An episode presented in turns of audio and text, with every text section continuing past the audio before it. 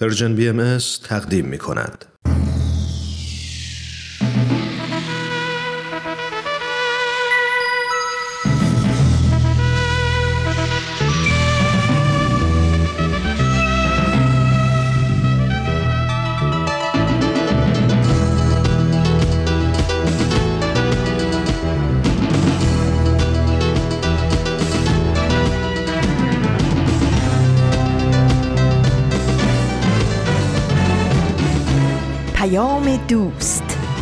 برنامه ای برای تفاهم و پیوند دلها.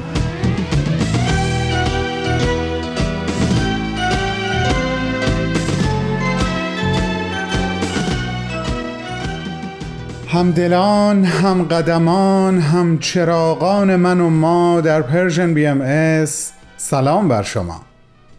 آغازین روز هفتتون به خیر به برنامه شنبه رادیو پیام دوست مثل همیشه خیلی خوش اومدین. چه خوب که در این لحظات ما رو برای شنیدن انتخاب کردین. همه امیدم این هست که به پاس انتخاب شما دقایقی رو تقدیمتون کنیم که به حال دلتون خوب باشه و از خاطرات خوب امروزتون محسوب بشه. بهمن یزدانی هستم و امروز شنبه 21 اسفند ماه از سال 1400 خورشیدی و 12 مارچ از سال 2022 میلادی هست. سخنرانی و معماران صلح هم نام برنامه های امروز ما برای شما.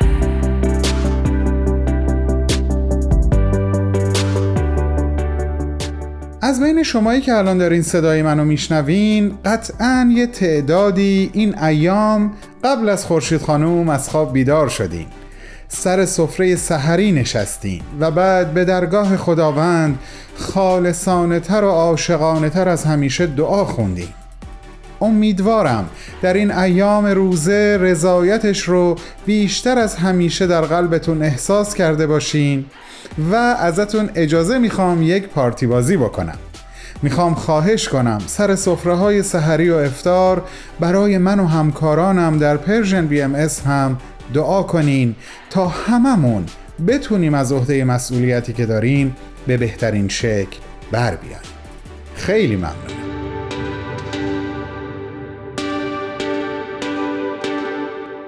دوستان عزیز چند روز قبل در واقع 21 فوریه روز جهانی زبان مادری بود. کسانی که مثل من دور از ایران زندگی می‌کنن خیلی بیشتر این حس و حال رو تجربه کردن که چه الفت و صمیمیتی بین قلب و روح ما آدم ها با زبان مادریمون وجود داره.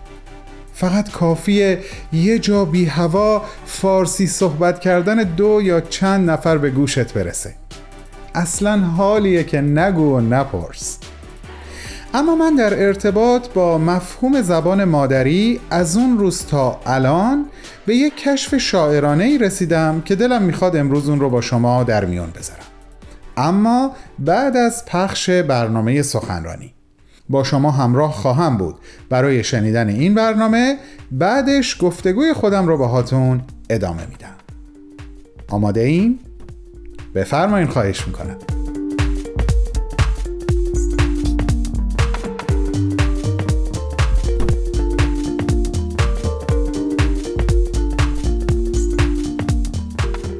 دوستان گرامی امروز با دومین قسمت از گزیده صحبت‌های آقای دکتر فرانکلین لوئیس همراه شما خواهیم بود.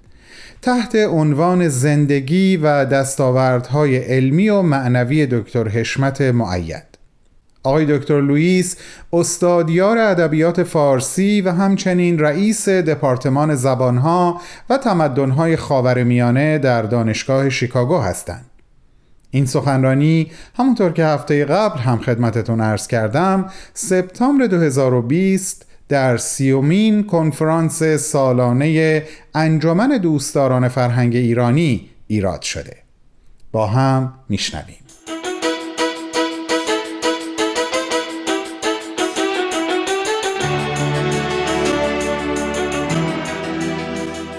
حشمت تا دوازده سالگی در همدان به مدرسه می رفت اول به مدرسه پسرانه تایید که سال 1908 میلادی توسط محفل روحانی بهاییان همدان در محله قاشق تراشان در ساختمان دو طبقه تأسیس شده.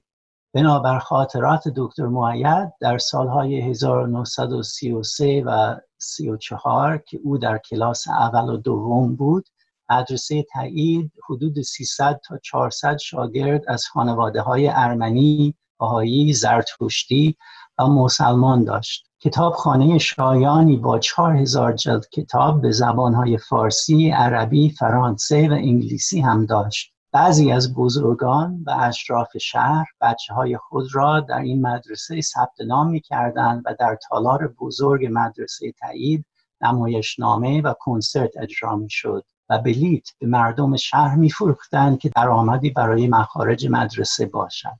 در پاییز 1934 همزمان با خیلی از شهرهای ایران جشن هزاره فردوسی را در مدرسه تایید همدان گرفتند و گویا این جلسه بر حشمت هفت ساله اثر دائمی گذاشت. متاسفانه کمی پس از این جشن مدرسه تایید همدان همانند دیگر مدرسه های باهایی در سراسر کشور به دستور رضاشاه بسته شد. چنان که وزیر تعلیم و تربیت آن زمان علی اصغر حکمت به تاریخ 17 آذر ماه 1313 هجری شمسی مطابق با 8 دسامبر 1934 در نامه‌ای به مدیر مدرسه نوشت این حکم صادر شد به دلیل اینکه بهاییان برای اعیاد بهایی و ایام محرمه خود مدارس بهایی را تعطیل می کردند. پس از گذشت پنجاه سال استاد معید مقاله در یادنامه الساندرو باوسانی در چگونگی این حکم دولت رضاشاه نوشت. برای تقریبا سه سال بعد از بستن مدرسه تایید حشمت با دو تا برادر بزرگترش به مدرسه آلیانس رفت. مؤسسه آلیانس اونیورسل اسرائیلیت در پاریس از سال 1860 میلادی شروع به تشکیل مدارس برای جامعه های کلیمیان در خاور میانه کرد و در سال 1900 مدرسه آلیانس همدان در واقع دو مدرسه یکی پسرانه و یکی دخترانه به مدیریت یک زن و شوهر فرانسوی و با برنامه درسی به زبان فرانسه باز شد. پس از 1921 دولت ایران تدریس به زبان فارسی برای همه مدرسه های ایران را امری واجب اعلان کرد و از آن به بعد مدرسه آلیانس همدان به زبانهای فارسی و عبری تدریس می‌کرد. مشفق همدانی روزنامه نگار معروف و نخستین سردبیر روزنامه کیهان پانزده سال بزرگتر از آقای معید بود ولی در همین مدرسه آلیانس رفته بود. دوستی صمیمانه ای بین مشفق همدانی و حشمت معید در مکاتباتشان پیداست و در آینده انشاءالله نمونه ای از آن نامه ها به چاپ خواهد رسید. گرچه بچه های غیر کلیمی هم به این مدرسه می رفتند و عقیده آقا یعقوب معید امکانات بهتری برای آینده پسران او در مدرسه غیر کلیمی به دست خواهد آمد. حشمت را پس از دو سال در آلیانس به مدرسه شرافت همدان فرستاد. شیخ میرزا محب علی معروف به پیر معارف مدرسه شرافت را در سال 1288 شمسی 1909 در نزدیک های بازار قدیمی همدان پشت امامزاده شاهزاده حسین با شش کلاس افتتاح نمود. ولی پس از چند سال محل مدرسه به باغ کلیمی ها در پشت آرامگاه استر و مردخای منتقل شد. دکتر معید در مصاحبه یاد کرد که مدیر مسلمان این مدرسه در سالهای نزدیک به جنگ جهانی دوم دانش آموزان بهایی میپذیرفت و شاید صد بچه بهایی به این مدرسه می‌رفتند. با وجود اینکه چند تا از معلمین مدرسه شرافت و بعضی از بچه ها تعصب بر علیه بهاییان حتی سر کلاس ابراز می‌کردند ولی رفتار مدیر مدرسه با شاگردهای بهایی همیشه بر پایه تصاوی و مهربانی بود. در شیکاگو 60 سال بعد از ترک کردن همدان استاد معید چند بار برای من صحنه هایی از دوران کودکی خود در همدان را توصیف کرد. زمستان های سرد نشستن پای کرسی ترسیدن از گور که گاهی در اطراف شهر پدیدار می‌شد. کتک خوردن از دست بچه های محل چه یهودی چه مسلمان به خاطر بهایی بودن. صبحهای جمعه رفتن به کلاس درس اخلاق مسافرت کردن به سنندج با پدر. در این سالها جامعه کلیمیان و جامعه بهاییان در شهر همدان رو به کاهش بود. امکانات اقتصادی و تحصیلی در پای تخت بهتر بود به خصوص برای اقلیت ها از سال 1317 شمسی پس از اتمام دوره ابتدایی مدرسه خانواده معید به تهران نقل مکان کرد. اگرچه آقا یعقوب در بازار همدان برخوردار موفقیتی نسبی بود و اگر در رفاه به سر نمی بردن از لحاظ امرار معاش راحت بود ولی در تهران مجبور بود خانه کوچکی بگیرد و از نو شروع کند. در این دوره نیز جنگ جهانی آغاز می شود و قوای متحدین رضاشاه را برکنار و تبعید می کنند. حشمت معید به مدرسه شرف در تهران برای دوره متوسطه رفت. در این دوره تاریخ جهان میهندوستی شدید در اروپا و آمریکا و نیز در ایران ورزش جوانان را امری ضروری میلی می شناختند. و مانند اکثر پسران مدرسه آن دوره حشمت معید عضو پیشاهنگی پسران ایران گردید. عاقبت در سال 1323 تا 24 شمسی 1944 تا 45 از دبیرستان البرز دیپلم گرفت. بعد از اخذ دیپلم دبیرستان جناب معید به دانشگاه تهران رفت تا در رشته ادبیات فارسی و عربی در نزد استادان مشهور و دانشمند ایران آن زمان مانند علی اصغر احمد، احمد بهمنیار، محمد حسین فاضلی تونی، سعید نفیسی، ابراهیم پور داود و به خصوص زبیح الله صفا تحصیل کند و در سال 1327 یعنی 1949 مدرک لیسانس گرفت با رساله لیسانس به عنوان تاریخ نویسی در عهد مغول شامل بحث درباره تواریخ و زندگانی مورخین آن عهد که 161 صفحه است و با ماشین تحریر و الان پیش من هست و مدرک دانشگاه تهران آن زمان به این شکل بود.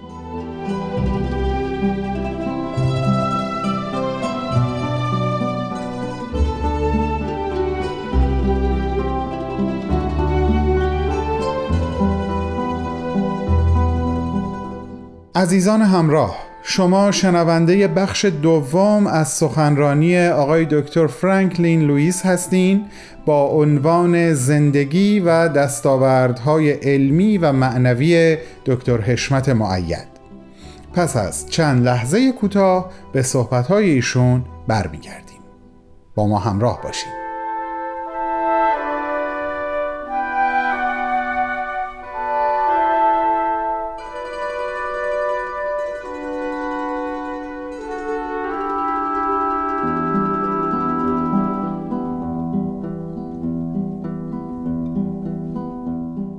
جناب معید پس از اتمام کلاس های دانشگاه ولی پیش از امتحانات نهایی توسط لجنه میلی جوانان بهایی برای مدت یک سال در شهرک ها و روستاهای ایران سفر کرد و با بهایان ملاقات کرده کلاس دایر نمید.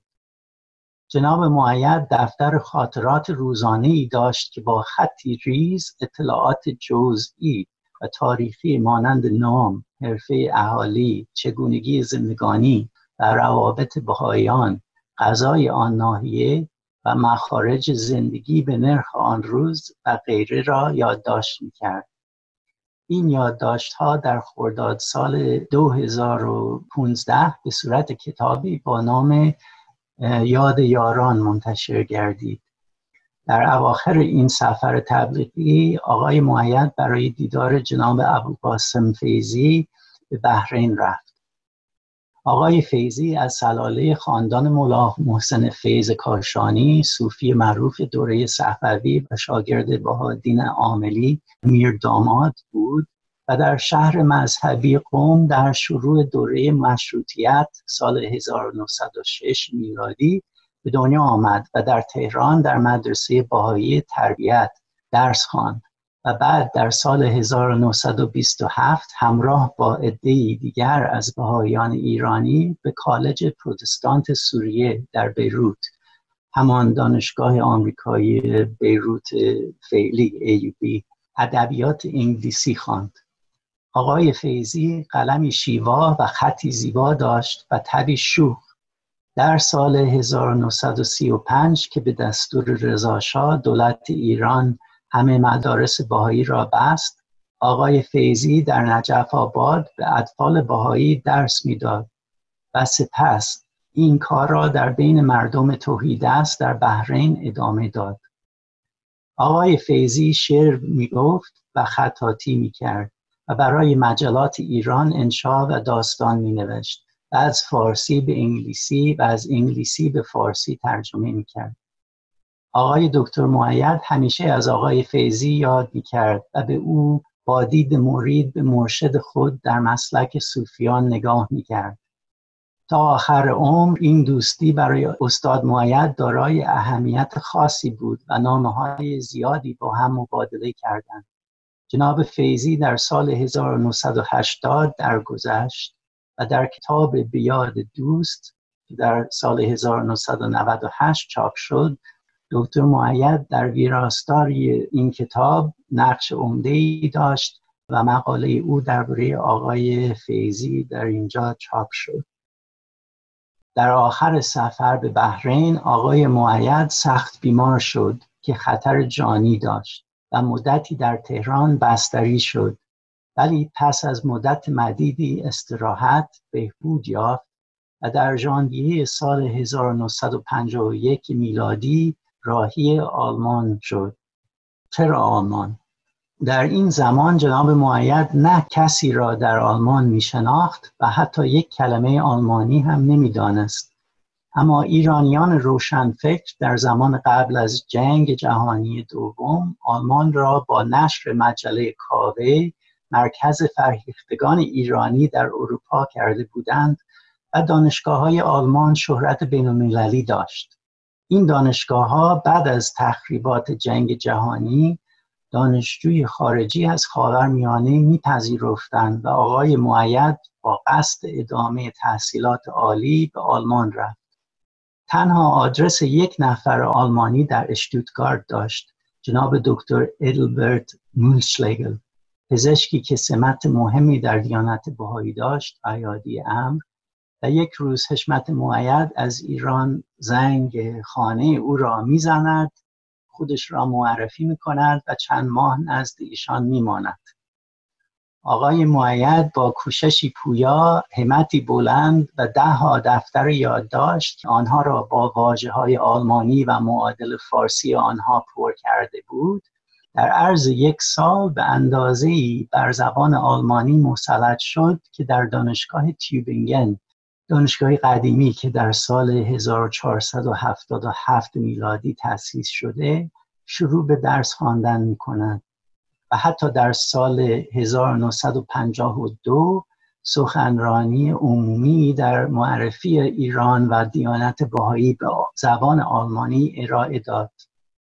سرانجام دانشگاه مشهور فرانکفورت او را در برنامه دکترای خود پذیرفت. دانشگاه های آلمان در قرن 19 و تا بعد از جنگ دوم جهانی برای دانشگاه های آمریکا الگو و نمونه بودند. و مکتب فرانکفورت با نظریه پردازی انتقادی critical theory توسط متفکرانی مانند مکس هورکایمر و تئودور ادورنو در دهه 1950 در اوج شهرت بود و با تجزیه و تحلیل نقصهای بنیادین سرمایهداری شهرت جهانی در رشته های فلسفه و علوم انسانی پیدا کرده بود. دانشگاه فرانکفورت به اسم گوته که متولد آن شهر بود معروف است. و گوته همون یوهان ولفگانگ فون گوته نقش اصلی در شناسایی شعر حافظ در اروپا داشت. دکتر معید در این مورد کتابی کوچک هم نوشته است. و اما انگیزه جناب حشمت معید از ورود به دانشگاه فرانکفورت تکمیل تحصیلات در رشته ادبیات فارسی و آلمانی و همچنین در تصوف و شرق شناسی اورینتالیستیک قول آلمانیا زیر نظر مستشرق مشهور آلمانی دانشمند بزرگ عرفانشناس و متخصص نسخه شناسی فارسی، عربی و ترکی استاد هلموت ریتر بود. جناب معید پایان نامه دکترای خود را در سال 1958 در مورد یکی از عرفای به نام ایران شیخ احمد جام که در قرن پنجم ششم هجری در میان مردم خراسان محبوب بود نوشت رساله دکتری خود به زبان آلمانی دفاع کرد و در دانشگاه فرانکفورت به چاپ رسید. به عنوان مقامات غزنوی این لگندرا ویتا احمد جانز گلان شند پیر.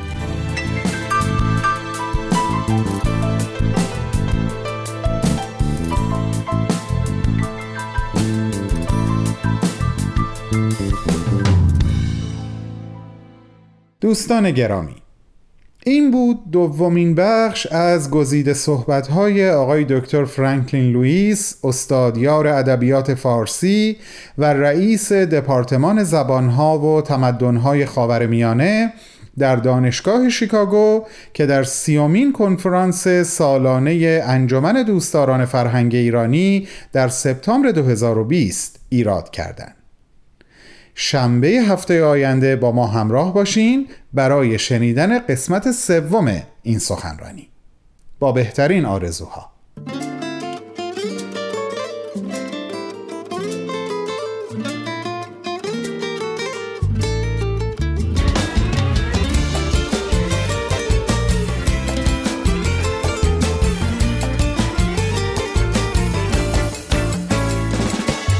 یه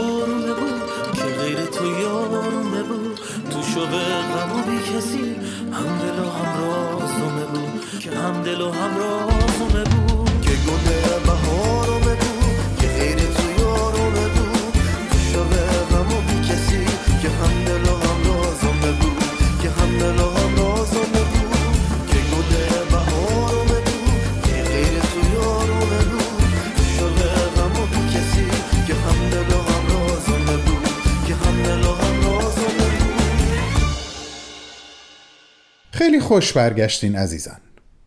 داشتم راجع به کشف شاعرانم در ارتباط با مفهوم زبان مادری صحبت می کردم من این پیوند مستحکم خودم با زبان فارسی رو وقتی از ایران دور شدم به حقیقت درک کردم و فهمیدم فکر کردن، تخیل کردن، احساس کردن و در نهایت حرف زدن به زبان مادری چه ماهیت متفاوت و حیرت انگیزی داره در مقایسه با زمانی که تو همه این کارها رو با یک زبون دیگه انجام بدی. این خیلی هم ربطی به میزان مهارت در زبان دوم یا سوم نداره. اگه در عالی ترین رتبه فراگیری زبان کشور میزبان هم باشیم اون روحی که با زبان مادری خودمون می‌تونیم منتقل بکنیم یه مقوله دیگه ایه دست کم به نظر من اینطور میاد. اما بیایم این مفهوم رو ارتقا بدیم. از چی؟ از سطح یک علم اجتماعی و زبان زمینی به سطحی روحانی و زبان آسمانی. اگر ما معتقد باشیم که روح ما یعنی در واقع بعد جاودانه وجودمون از عوالم الهیه نشأت گرفته و در طول زندگی مادی ما در این عالم با جسممون در ارتباط هست پس می‌تونیم بگیم کلمات الهی به زبان مادری روح ما نوشته شده.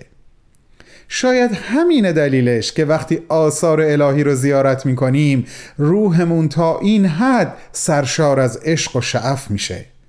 چون نامه ای از وطنش به زبان مادریش براش ارسال شده. این بود اون کشف شاعرانه ای که دوست داشتم باهاتون در میون بذارم.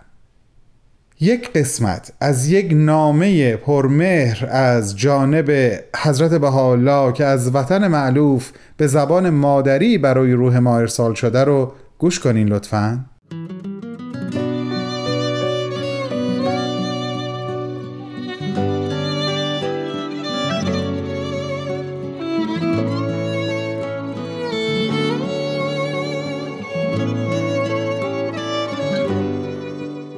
روز زبان امروز است.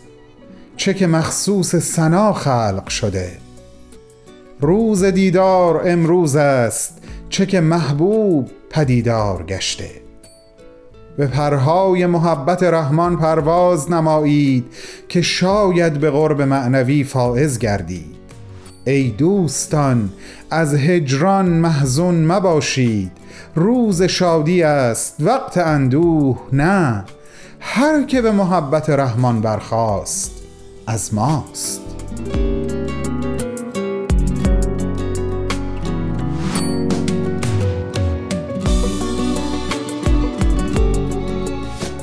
گوارای وجود روح همگیمون.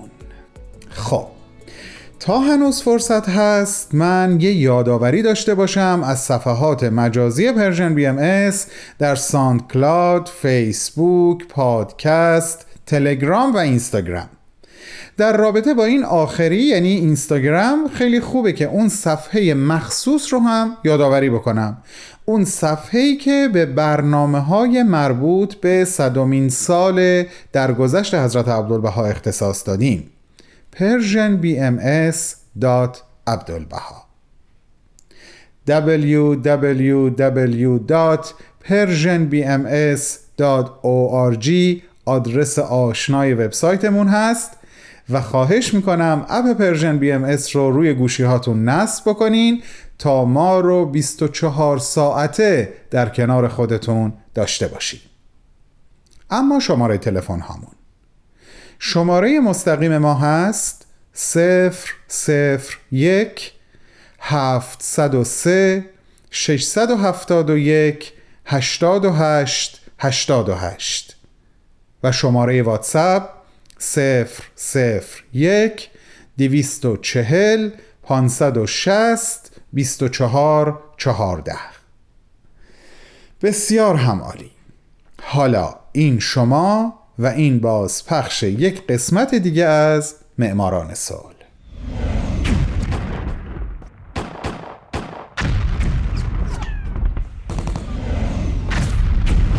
معماران صلح.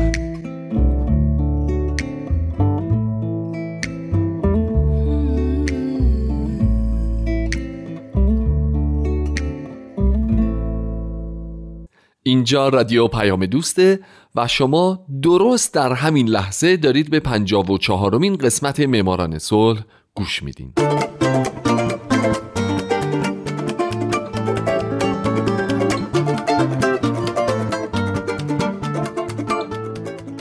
سلام به شما فارسی زبانان دوست داشتنی. هومن عبدی هستم مجری برنامه معماران صلح. من در این برنامه به زنان و مردان و شرکت ها و مؤسسات دولتی و غیر دولتی می‌پردازم که به خاطر کارهایی که در طول حیاتشون کردن شایسته دریافت جایزه نوبل صلح تشخیص داده شدند. کسایی که یا همیشه صلح یه دغدغه براشون بوده و در این راه تلاش کردند یا اگرم اینجوری نبودند در یک بره از زمان کاری کردند که ما الان داریم تو دنیای امتری زندگی می‌کنیم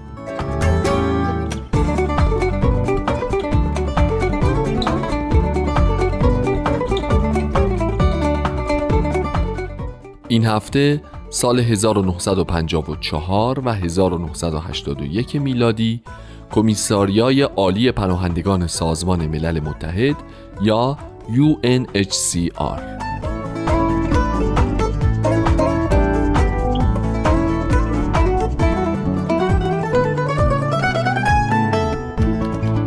از ابتدای قرن بیستم دنیا به خصوص به خاطر جنگ های پرشمار ابتدای این قرن که بزرگترینشون جنگ جهانی اول بود با معضل جدی آوارگی و پناهندگی مواجه شد.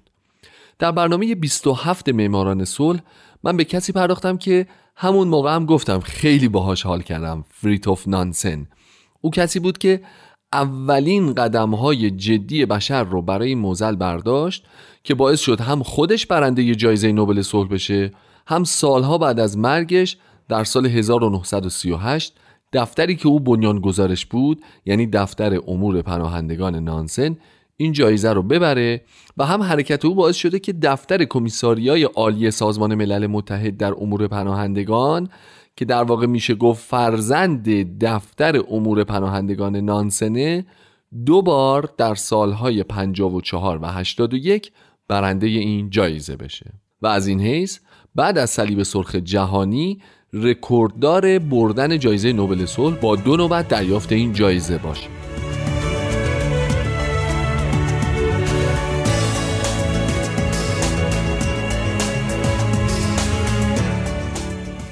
بعد از جنگ جهانی دوم و بعد از انحلال جامعه ملل و شکلگیری سازمان ملل متحد و به خاطر تجربه جنگ جهانی اول جامعه جهانی از بحران پناهندگان بعد از جنگ آگاه بود.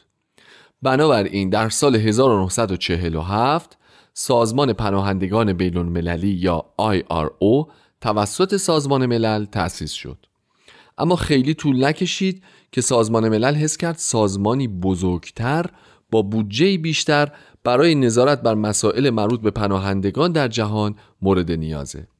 بنابراین کمیساریای عالی پناهندگان سازمان ملل متحد به وجود اومد. اما اون اولا به خاطر اختلاف نظرهای زیادی که کشورهای عضو سازمان ملل با هم داشتن قرار شد کمیساریا از اول ژانویه 1951 فقط برای سه سال کار کنه. پناهندگان رو غیر سیاسی و صرفا انسانی و بشر دوستانه و اجتماعی حمایت کنه و یه راه حل دائمی برای وضعیتشون پیدا بکنه. به طور کلی وظایف کمیساریا به چهار بخش تقسیم میشه. اول حمایت از دولت کشورهای پناهنده پذیر با ارائه مشاوره در زمینه مسائل پناهندگان و همچنین مسائل مربوط به پناهجویی مهاجرت. دوم حمایت از پناهندگان از طریق حصول اطمینان از اینکه به حقوق اولیه اونها در کشور میزبان احترام گذاشته میشه. سوم حصول اطمینان از اینکه دولت به اصل عدم بازگرداندن پناهندگان به اجبار به کشوری که ممکنه در اونجا تحت تعقیب و آزار و شکنجه قرار بگیرن احترام می‌گذاره. و چهارم یافتن راه حل‌های پایدار برای حل مشکل پناهندگان از طریق بازگشت داوطلبانه، ادغام محلی و یا اسکان مجدد.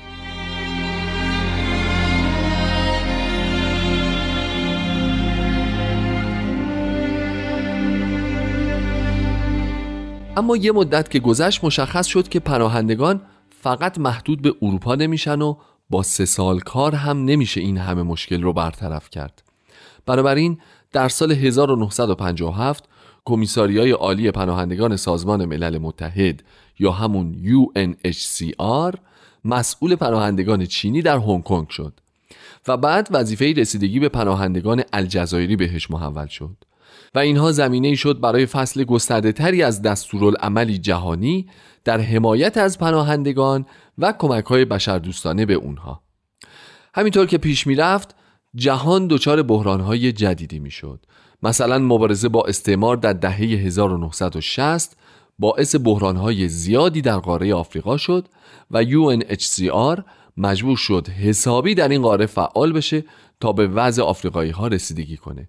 به خصوص اینکه شرایط در این منطقه مثل اروپا نبود چه که در آفریقا کشوری که از نظر سیاسی ثبات داشته باشه نبود که پناهندگان برن اونجا و دوباره آواره نشن. بنابراین در حدود یک دهه بعد از تشکیل شدن دیگه UNHCR فقط روی اروپا متمرکز نبود.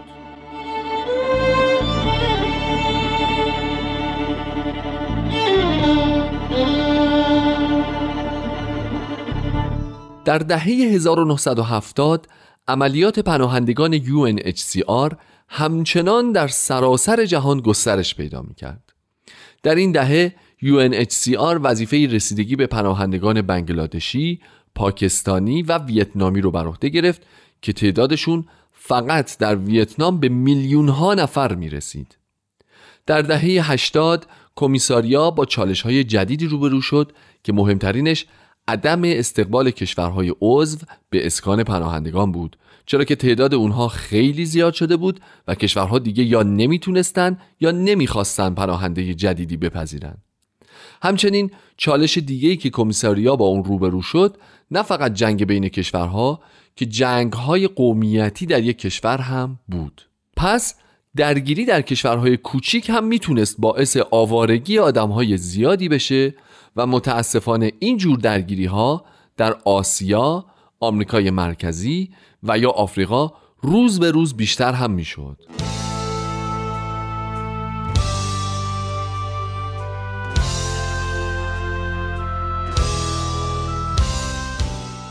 بعد از جنگ سرد جهان همچنان دچار درگیری های قومی بود از جمله نسل کشی رواندا در سال 1994 که جهان و رسانه ها اونچنان بهش توجهی نشون ندادن و همین باعث بحران عظیم پناهندگان شد. بعد از اون هم جنگ در یوگسلاوی بود که باعث شد حسابی سر UNHCR برنده جایزه نوبل صلح در سالهای 1954 و 81 و اولین نهاد سازمان ملل که جایزه نوبل صلح رو برده شلوغ بشه. همچنین امروزه ماشاءالله هزار ماشاءالله اونقدر تو دنیای پر از هرج و مرج و پر از اختلاف و پر از جنگی زندگی می‌کنیم که کمیساریای عالی پناهندگان سازمان ملل متحد نمی‌دونه به پناهندگان کدوم کشور برسه. به عراقی ها، سوری ها، ایرانی ها یا افغان ها برسه یا به پناهندگان کنیایی و سودانی و کنگویی و فلسطینی و ده ملیت دیگه.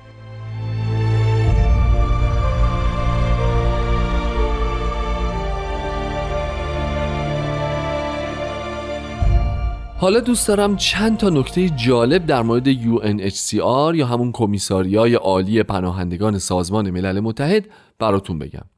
یکی این که بعد از سه سال ابتدایی به وجود اومدن UNHCR وقتی جهان فهمید با سه سال نمیشه به وضعیت تمام پناهندگان جهان رسیدگی کرد تصمیم گرفت هر پنج سال اگه لازم بود مأموریت این سازمان رو تمدید بکنه که تا حالا هی این مأموریت تمدید شده. از طرف دیگه تا حالا بیش از ده نفر مدیر این کمیساریا بودن و جالبه که بدونید که بین سالهای 1965 تا 77 یه ایرانی تبار مدیر UNHCR بوده. شاهزاده صدرالدین آقاخان. یه چند ثانیه صبر کنید تا یه ذره از شاهزاده صدرالدین آقاخان هم براتون بگم.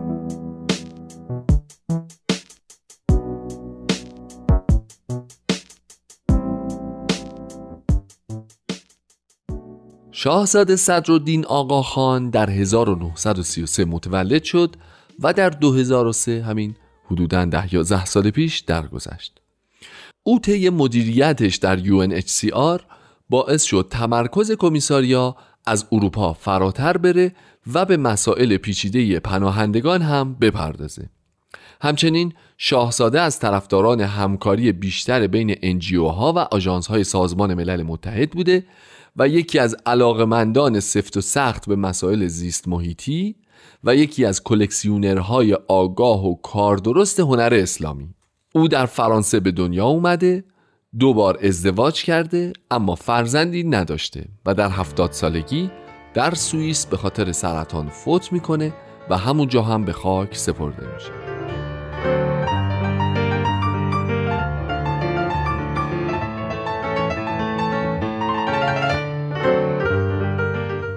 یه چیز دیگه هم که بدم نمیاد بگم اینه که اصولا می‌دونید کلمه پناهنده یعنی چی؟ طبق تعریفی که کمیساریای عالی پناهندگان سازمان ملل متحد از این کلمه داره پناهنده کسیه که به خاطر ترس از آزار و اذیت‌های ناشی از نژاد، عقیده یا فلسفه سیاسی خارج از وطن خودش زندگی می‌کنه و به دلیل عدم توانایی یا عدم تمایل از حمایت کشور خودش برخوردار نمیشه درست مثل خیلی از ما که الان در یک همچین وضعی زندگی می‌کنیم.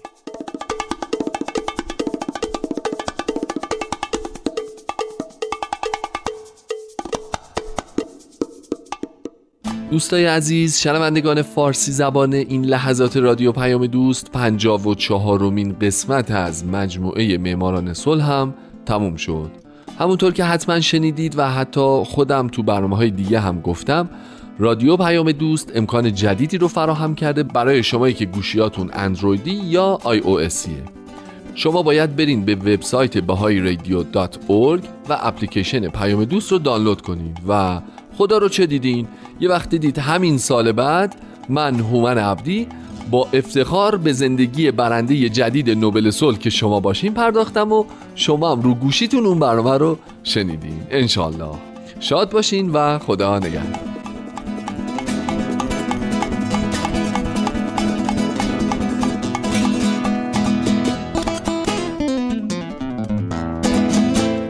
حضرت بهاءالله میفرمایند به لسان پارسی بیان الهی را بشنا امروز بحر را امواجی دیگر و آفتاب را اشراقی دیگر و عالم را فرحی دیگر.